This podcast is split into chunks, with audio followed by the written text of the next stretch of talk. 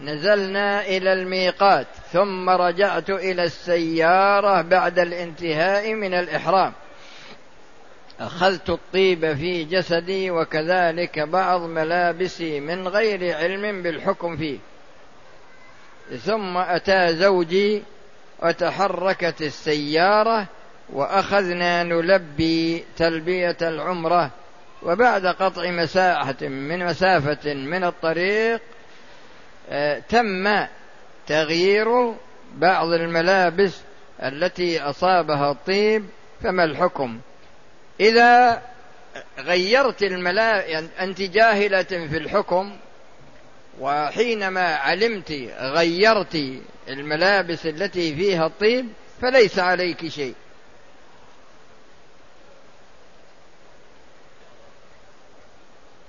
وهذا يسأل وهذه ما أدري هو رجل ولا امرأة؟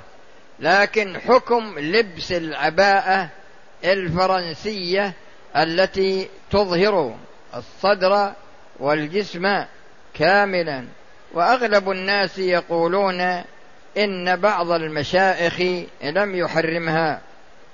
المرأة مأمورة بالستر يعني بستر جسمها لانها كلها عورة إلا وجهها ويديها في الصلاة إذا كانت ترى الرجال الأجانب.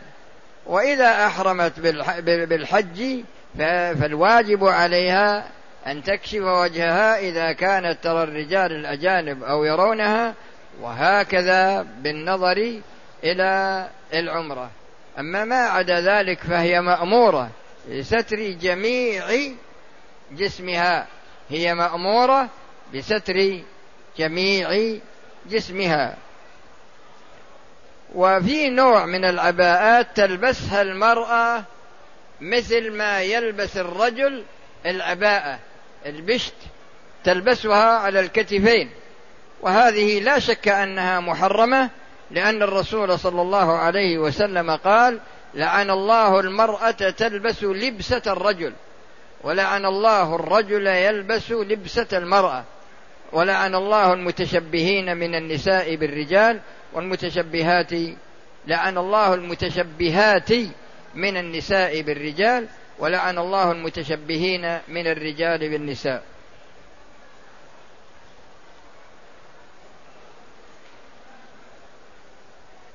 وهذا يسأل عن بيان القيمة النقدية لدية الرجل القتيل عمدا وكذا القتيل خطأ يا أخي هذا عند المحكمة.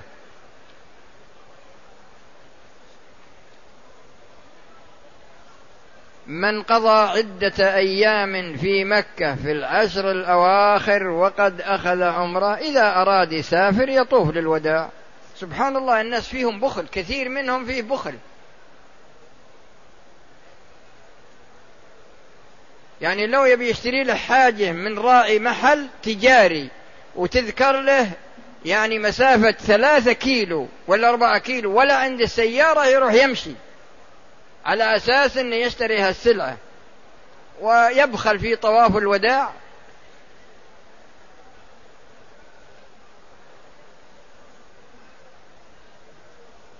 وهذا يسأل عن بس تركه بس نويت أن أتبرع من مال الله لأحد بيوت الله. كان بنيا. وقبل أن أدفع المبلغ كان بنية فهل يجوز أن أوزع المبلغ بينهم علما بأن المبلغ كان لنظير؟ كان نظير لدي. ما أدري وش. مثل النذر أو الفدية. لا الفدية هذه توزع على الفقراء والنذر على حسب ما نذرته. إذا كان النذر نذر طاعة أما إذا كان نذر معصية ما يجوز الوفاء به. بعض الناس ينذر للحسن ولا الحسين ولا البدوي ولا الست زينب ولا بلادنا فيها بعض النصارى يعبدون الأصنام وبعضهم يقولون يقولون ما أدري وبعضهم يعرفون الله ولكن لا يؤمنون به ولا برسوله. الله سبحانه وتعالى قال وقالت اليهود ليست النصارى على شيء وقالت النصارى ليست اليهود على شيء.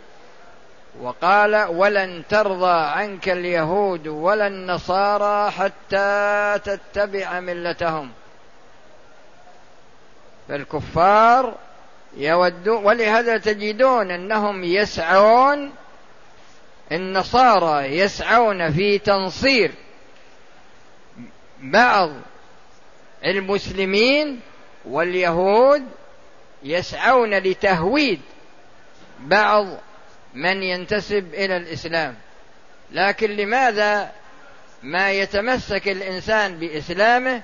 لأنه هو الدين الذي جعله الله سبحانه وتعالى كاملا من جهة وعاما من جهة ثانية.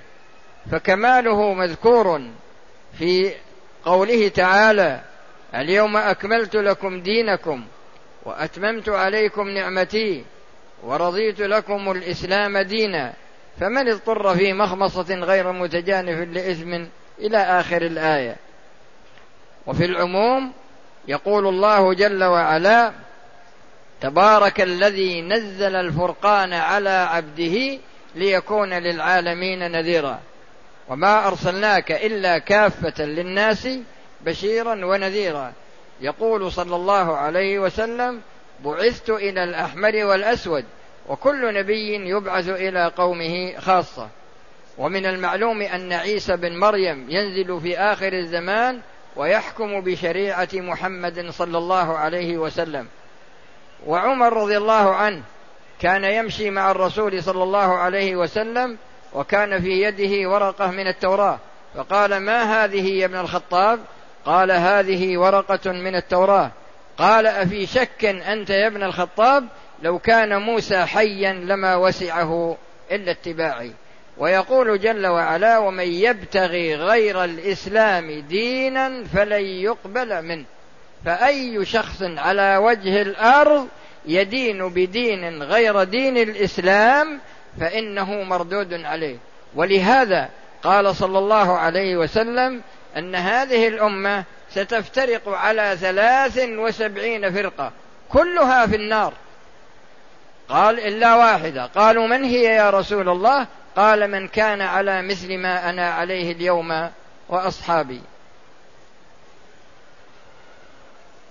لأن فيه بعض الشباب اللي توهم طالعين يصير عندهم شك فيه. أنا سألني رجل أو يعني يمكن عمره في حدود الأربعين. قال لي هل صحيح أن النصارى ليسوا على حق؟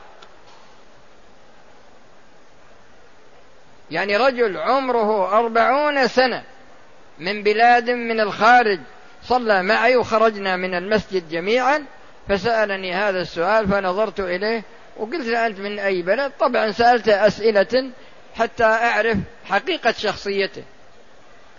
لما عرفت شخصيته تكلمت معه على حسب المستوى اللي هو تكلم به معي. وفي ظاهرة الآن في ظاهرة الآن وهي مسألة التقريب بين الأديان. كيف يقرب بين دين هو الحق وبين دين منسوخ وملغى؟ ما يمكن هذا. لكن إذا مرضت القلوب أو عميت صارت لا تميز بين الحق والباطل.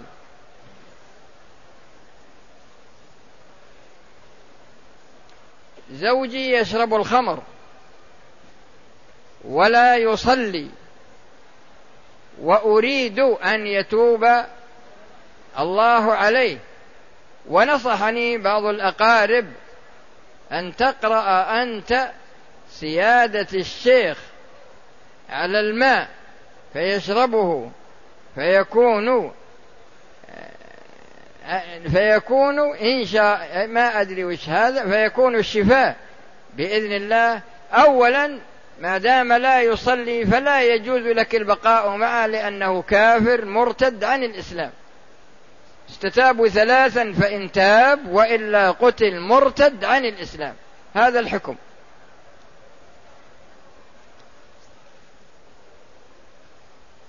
لأن الله لأن الرسول صلى الله عليه وسلم قال بين الرجل وبين الشرك أو الكفر ترك الصلاة. بين الرجل وبين الشرك أو الكفر ترك الصلاة. ويقول عمر رضي الله عنه لا حظ في الإسلام لمن ترك الصلاة. وفي سورة المدثر ما سلككم في سقر قالوا لم نكن من المصلين.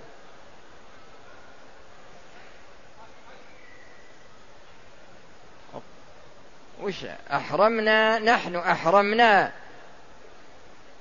يعني كثير من الأخوان اللي يكتبون يصير عندهم اقتصادا في الحروف. يعني الحروف تكون صغيرة مرة. يعني يخشى على القلم إنه ينتهي ولا كيف؟ وضح الكتابة حتى تسهل الإجابة تسهل القراءة ثم تسهل الإجابة. تصير بخيلا في الحروف ما يصير ما يقرأ السؤال. نحن أحرمنا في مطار جدة. وليس في الميقات علما بأننا قادمون من الجزائر. إذا تجاوزتم ميقاتكم وأنتم تريدون العمرة وأحرمتم من جدة فكل واحد منكم عليه فدية يذبحها في مكة وتوزع على فقراء الحرم ومن لم يستطع فإنه يصوم عشرة أيام.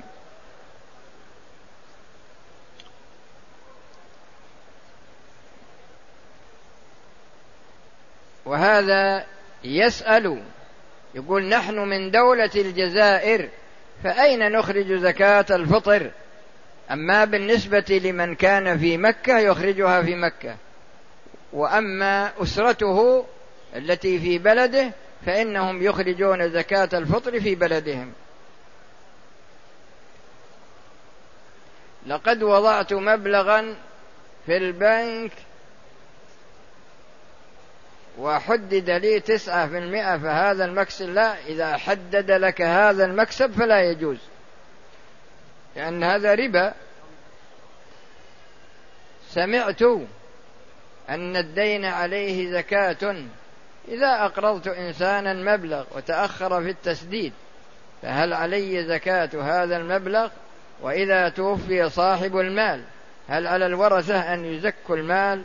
حتى يرد المستدين على كل حال الشخص إذا كان عليه دين يأخذه ممن هو عليه ويزكيه عن الماضي. والورثة والمت... والمالك الأصلي كلهم في هذا سواء.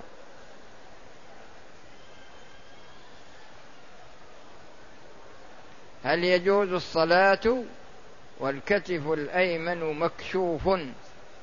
كوني لابس لباس الإحرام لا إذا منك انتهيت من الطواف تخلي الإحرام على الكتفين. لكن لو صليت والكتف مكشوف الصلاة صحيحة لأن الكتف ما هو بعورة بالنسبة للرجل. نشب خلاف بيني وبين زوجتي.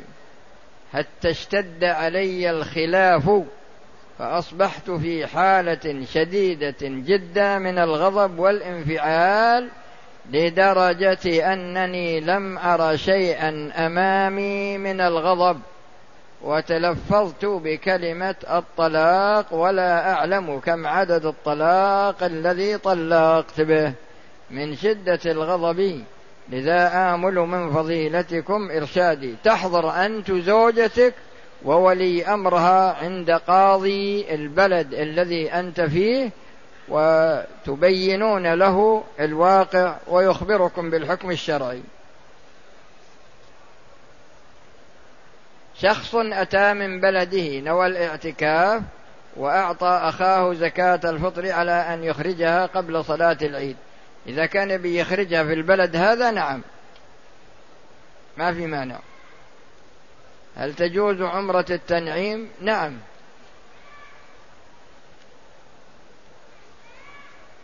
وهذا يسأل عن مقدار الزكاة يعني صاع من بر ولا صاع من رز ولا صاع من تمر.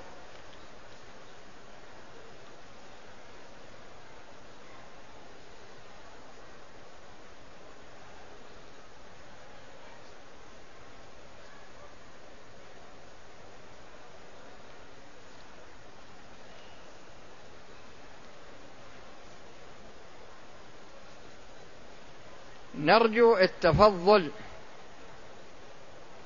أنني عملت عمرة عندما حضرت وذهبت إلى المدينة المنورة وحضرت منها وعملت عمرة لوالدي المتوفى هل يجوز أن أعمل عمرة ثالثة لي؟ نعم.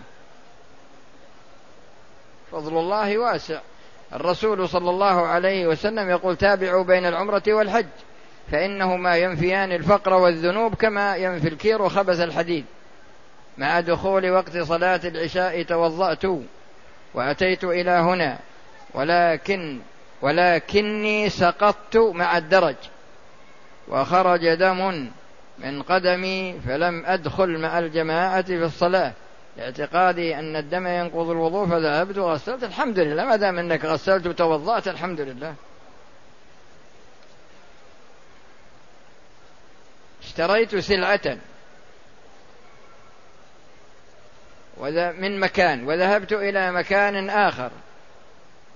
ولم تسير هذه السلعة ولم أرجع لها مكان شرائها.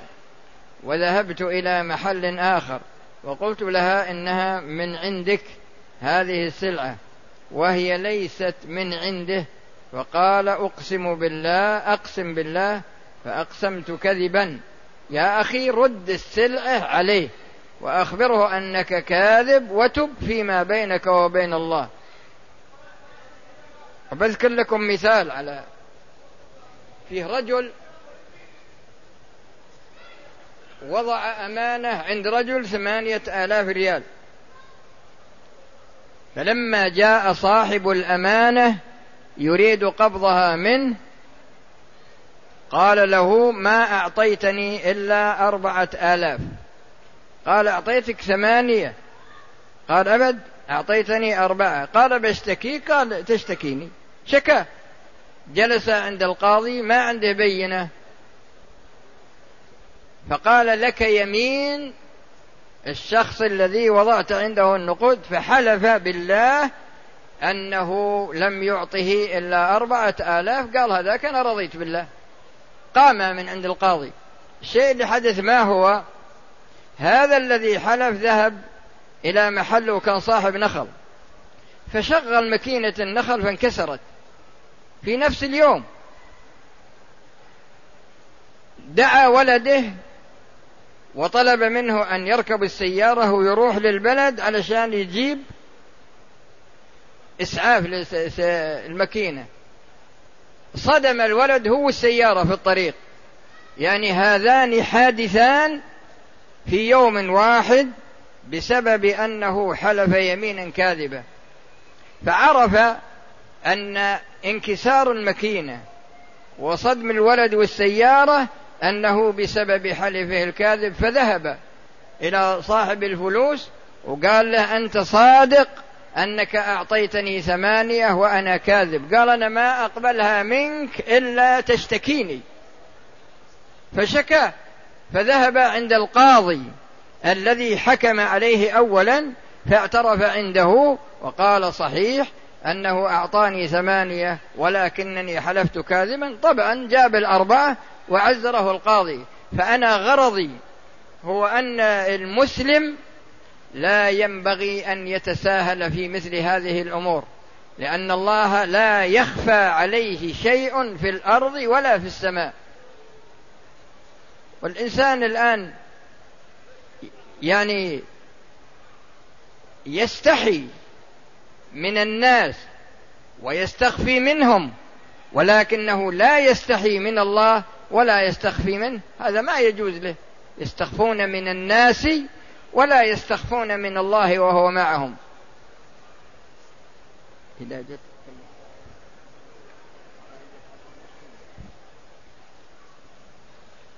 وهذا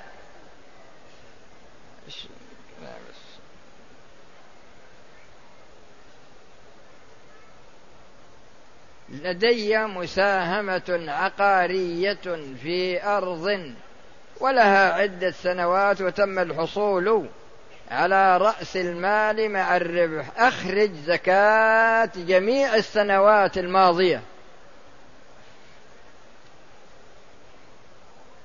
امرأة أحرمت بالعمرة من ميقات السيل وهي عندها الدورة الشهرية وقد لبست النقاب وعند النوم تغير لباس الإحرام بقميص النوم وبعد الطهارة طافت بالبيت وسعت وقصرت. بالنظر للنقاب هي لا يجوز لها أن تلبسه عليها أن تكفر.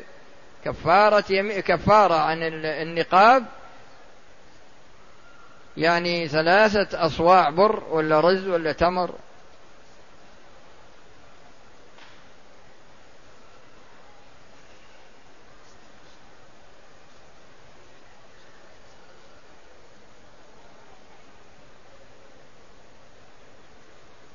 المذابح التي توجد في بلادنا يوجد فيها من لا يصلي ومن يسب الدين. سب الدين ردة عن الإسلام وترك الصلاة كفر. فلا تحل ذبيحته.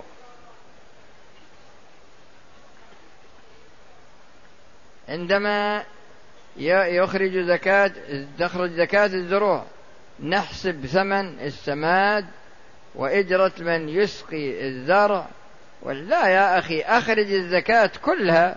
هذا بخيل هذا؟ لغرض يقول يقول قدمت الليلة من الرياض لغرض العمرة أو قدمت أو الوالدة قدمت الليلة من الرياض لغرض العمرة ولكنها لم تحرم من هناك ولكن اغتسلت ولبست آه، لقصد العمرة إذا كانت نوت إذا كانت نوت الدخول في العمرة من الميقات فحينئذ تكون قد أحرمت. أما إذا ما نوت فلا بد أن ترجع إلى الميقات وتحرم منه.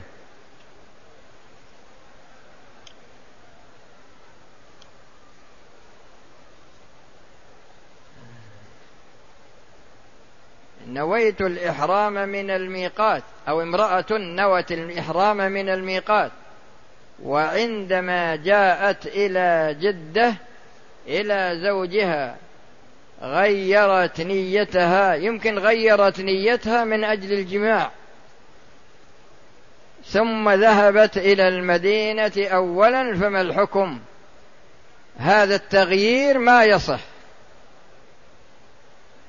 هذا التغيير ما يصح. وإذا كان زوجها جامعها إذا كان زوجها جامعها فقد فسدت العمرة وعليها فدية تذبح في مكة وتوزع على فقراء الحرم. فان لم تستطع تصوم عشرة أيام وتكمل هذه العمرة ثم تذهب إلى الميقات الذي أحرمت منه للعمرة الفاسدة وتأتي بعمرة تكون قضاء عن هذه الفاسدة. معتمر من خارج المملكة ولا يزال فيها إلى العيد زكاة الفطر. هل يخرجها هنا في مكة؟ نعم يخرجها في مكة.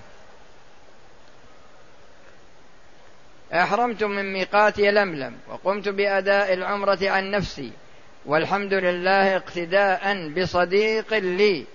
وبعد ثلاثة أيام نويت العمرة عن جدي المتوفى وأكملت المناسك والحمد لله ولكن جهلا مني بترتيب المناسك. قمت بالتقصير بعد التحلل من لبس الإحرام. على كل حال أنت جاهل ويعفو الله عنا وعنك.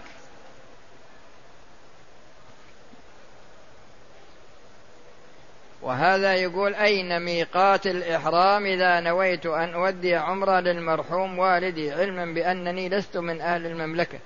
إذا كنت نويت من مكة وأنت في مكة تخرج إلى الحل إلى عرفة ولا إلى التنعيم وتحرم منه.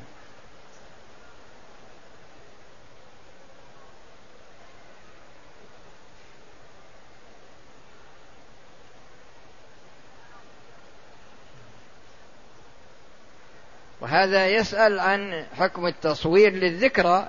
يمكن هو زوجته إنهم بيصورون أنفسهم ويحطونها في الغرفة علشان كل واحد يناظرها. لا يا أخي هذا ما يجوز لأن الرسول صلى الله عليه وسلم لعن المصورين.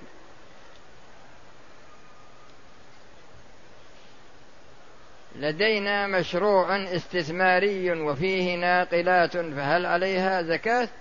الزكاة في أجرتها. وليس في قيمتها. وهذا النقاب المغطى بطبقة أخرى نعم لا يجوز لبسه. تكتفي بالطبقة الأخرى. ما قولكم في المرأة التي تريد حضور الحرم للصلاة فيه وكسب الأجر ولكنها قد تجد زحاما. إذا صلت في بيتها فصلاتها فأجرها في في بيتها أجر صلاتها في بيتها أكثر من أجر صلاتها في الحرم. الرسول صلى الله عليه وسلم بين أن صلاة المرأة في حجرتها في الحجرة أفضل من صلاتها في البيت وصلاتها في البيت أفضل من صلاتها في الدار وصلاتها في الدار أفضل من صلاتها في المسجد. لكن بس الناس يقلد بعضهم بعض. زوجتي تدرس في أحد معاهد إعداد الدعاة للنساء وهي منتقبة ولكن ليس بين النساء وبين الشيخ الذي يدرس لهن ستارا أو حجاب لا يكون بينه وبينهن حجاب ويدرسهن عن طريق مكبر الصوت لأن الرجل ما يؤمن على النساء. إلا إذا كان الذئب يؤمن على الشاة فالرجل يؤمن على المرأة. أوصيت زوجتي بإخراج زكاة الفطر قبل المجيء. لا يا أخي أخرج زكاة الفطر عنك في مكة وهم يخرجون زكاة الفطر عنهم في بلدهم. أنا عمري ثلاث وعشرون سنة ولم أحج.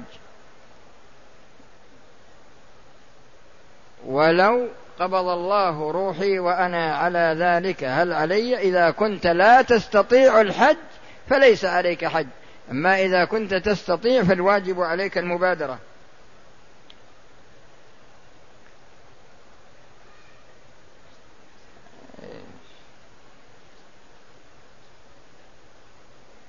أديت فريضة الحج عام اثنين وتسعين. ولم أرمي جمرة العقبة الكبرى. وقام زوجي برميها دون توكيل مني فما حكم الشرع؟ إذا كان رماها تبرعا من بدون توكيل منه فهذا لا يصح. لكن يبقى شيء لا أدري جمرة العقبة في يوم العيد ولا في اليوم الثاني ولا في اليوم الثالث. يعني الحادي عشر أو الثاني عشر أو الثالث عشر فالأمل أنكم تكتبون السؤال مرة وثانية يكون واضح. أنا معتكف وجاء أخ من بلدي كفيف فخرجت معه لشراء حاجات له. وكان المفروض أنك ما تخرج لأنك ما إذا اعتكفت ما تخرج إلا لما لا بد منه وهذا منه بد.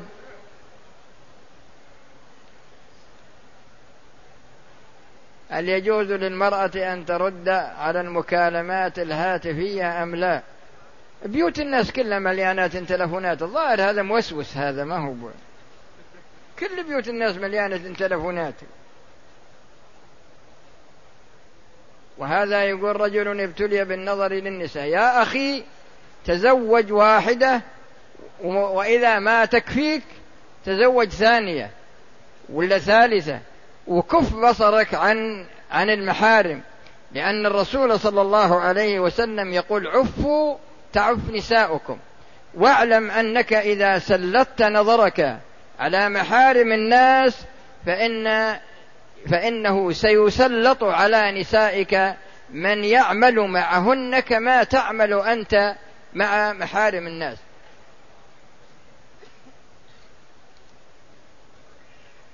خرجت من بلدي لأعمل عمرة لي فهل يجوز أن أعمل عمرة أخرى لوالدة متوفاة؟ نعم.